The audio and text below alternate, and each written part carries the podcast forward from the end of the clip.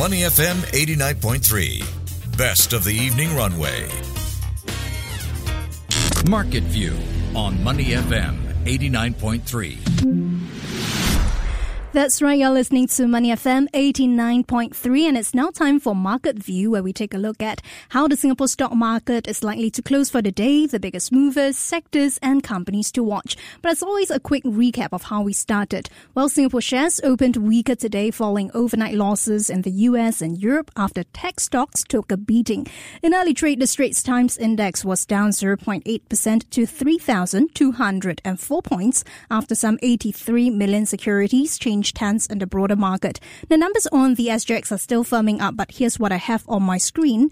The Straits Times Index down 0.86%. We are looking at 3,202 points. In terms of value turnover, that's 888 million Sing dollars. Now, gainers trailed losers 268 versus 333.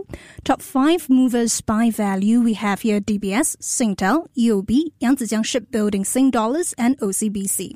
Heavily traded securities for the day included Medtecs International, Seatrium, and Thai Beverage. Now, meanwhile, regional and international headlines are in focus, among which the outlook for India's manufacturing industry after it ended 2023 on a slightly shaky footing. We'll also talk about the outlook for the US market and whether we can expect growth outside of the Magnificent Seven stocks. Now, joining me as we break down the developments is James Cheo, Chief Investment Officer, Southeast Asia and India at HSBC Global Private Banking and Wealth. He joins me in the studio. James, welcome. Well, pleasure to be here. Happy New Year as well. Happy New Year.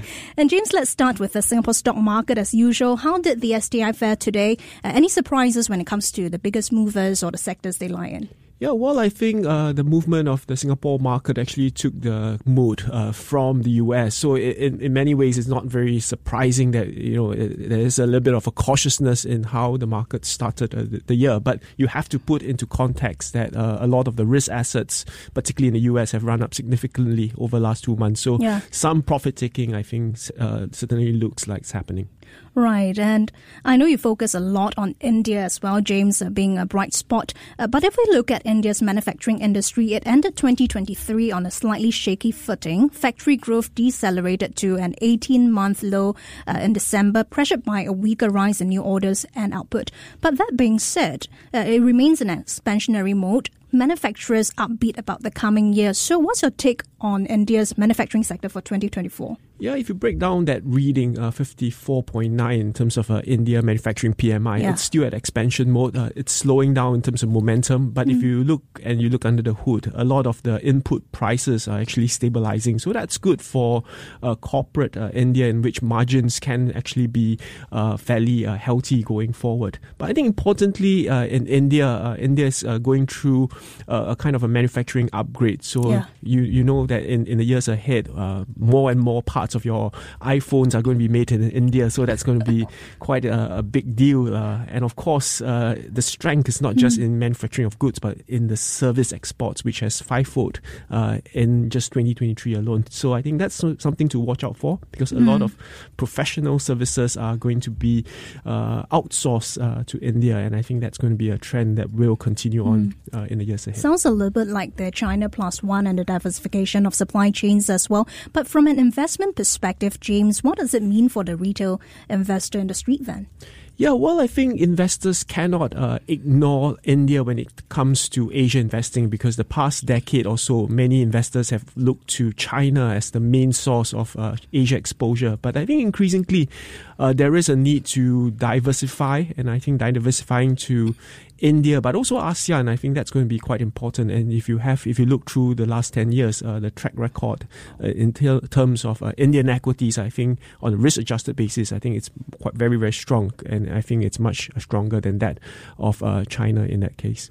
Mm, and speaking of China, let's take a look at China. We are seeing signs that uh, Beijing is trying to tamp down the backlash against uh, harsh new gaming regulations that triggered an 80 billion US dollar rout.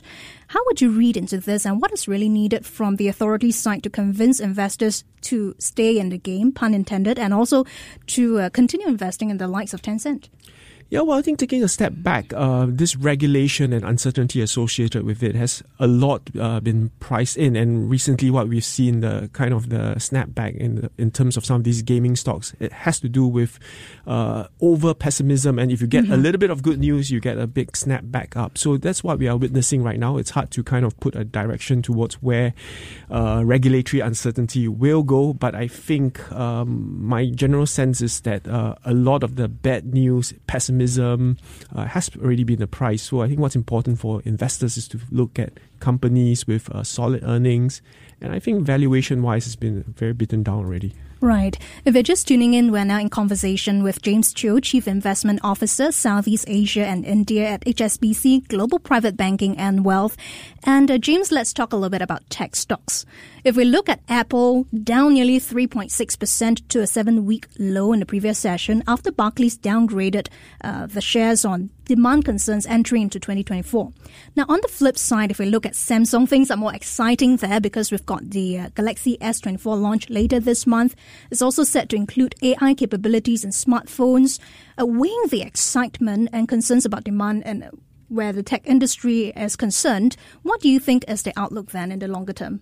Well, I think the outlook for the tech sector is still going to be extremely uh, robust and strong. Um, you are going to see, I think, a kind of a revival, especially this year, on the kind of electronic cycle, which has been very much uh, uh, very weak over the last two years. And of course, with uh, Samsung introducing their new phones, I think that would kind of reinvigorate uh, some demand there.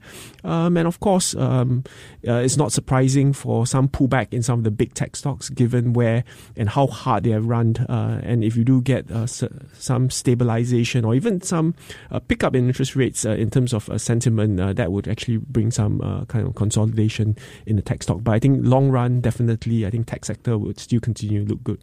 Mm, and speaking of tech, uh, James, get ready for a very loaded question over here. I know you talked about the Magnificent Seven stocks quite a lot. Uh, they were what drove most of the uh, S&P 500's gains uh, last year. But market watchers say that entering 2024 is going to be a year of transition into a new economic order. Before I get ahead of myself, what exactly are we talking about when we talk about a year of transition? Does it mean that companies are more likely to go into bankruptcy amid higher rates? Um, what are we talking about here? Uh, well, I think first and foremost, uh, the Super Seven is really grouping the the seven kind of winners uh, yeah. alongside that whole AI trend, and and clearly the reason why markets have kind of uh, place such importance on them, it's really because of the earnings growth that they are going to enjoy, as well as uh, the the tech capabilities that they can be able to tap on on the AI. So th- that's why they are grouped uh, in, in sev- uh, as as the the yeah. super sevens. But I think going forward uh, this year, um, you're going to see a broadening out of growth, and if we do get a soft landing scenario, um, that whole innovation, the the whole uh, benefits of AI will not just be mm. limited to these seven companies. There there could be companies in the healthcare sector, in the financial sector, or even in industrial sector that could use some of these uh, AI technology to improve their businesses uh, and improve their profit outlook. I think those companies can also do very well. So I think it's very important in 2024 that uh, my suspicion is that uh, it's not just all about Super 7. Mm-hmm. There will be more uh, quality companies that will come along the way that could benefit from this technology. And also, I think importantly, um, it's also important to look at uh, selective companies that will benefit uh, from this environment. It's not going to be easy, it's going to be slower growth, but you, you will get uh, winners along the way. Mm. And don't mind me asking this, James. I was coming from a slightly different perspective. If we are seeing that this year a lot of stock gains were driven by the Magnificent Seven thanks to uh, generative AI. And next year, we're seeing that 2024 is a year of transition. We are seeing companies uh, holding on to higher rates and then perhaps going for some restructuring, perhaps more bankruptcy. Are we still going to see gains uh, broadening, or will gains still be limited to the big guys then, given the challenging environment that firms are operating in? Yeah, well, I think the, the, the big seven would still enjoy very strong gains, but I think uh, there will be uh, people, I mean, there will be companies that would play uh, the catch up. So I think that's uh, roughly the context. And also, it's very important also to note that uh, we are going to be an environment in which perhaps sometime this year interest rates are going to fall. And so clearly, uh, that would be a reprieve for companies that are highly indebted. And also remember, uh, last year, mm-hmm. back in March, we had a kind of banking stress. Yeah. So at that time, uh, I mean, the leverage was high interest rates was was ratcheting up. So I think uh, that sort of episode uh, did not bring the world economy mm-hmm. down. So it's, I mean, it's hard to tell whether yep. will we get such a shock again. But it shows a certain resilience in the mm. global economy. And given that interest rates are on the way down, um, it looks like this year it should be a better year. Okay, we're getting the JOLTS report and all that, and hopefully all the numbers, all the stars align for that soft landing. And just wanted to end the conversation very quickly talking about Mickey Mouse because it's something fun to end up the conversation. A Steamboat Willie, which is the first Disney movie to feature Mickey, entered the public domain under US law on Monday, 95 years from the initial release. And now we've seen two new indie horror films starring the beloved character just 24 hours after the initial copyright expired. Any thoughts on the importance of IP protection for big names the likes of Walt Disney and others on the US exchange? Well, I think it's interesting uh, on this uh, issue of uh, Mickey Mouse. Uh, well, Mickey Mouse has been around for almost a, century. Yeah. It's, such, it's so iconic.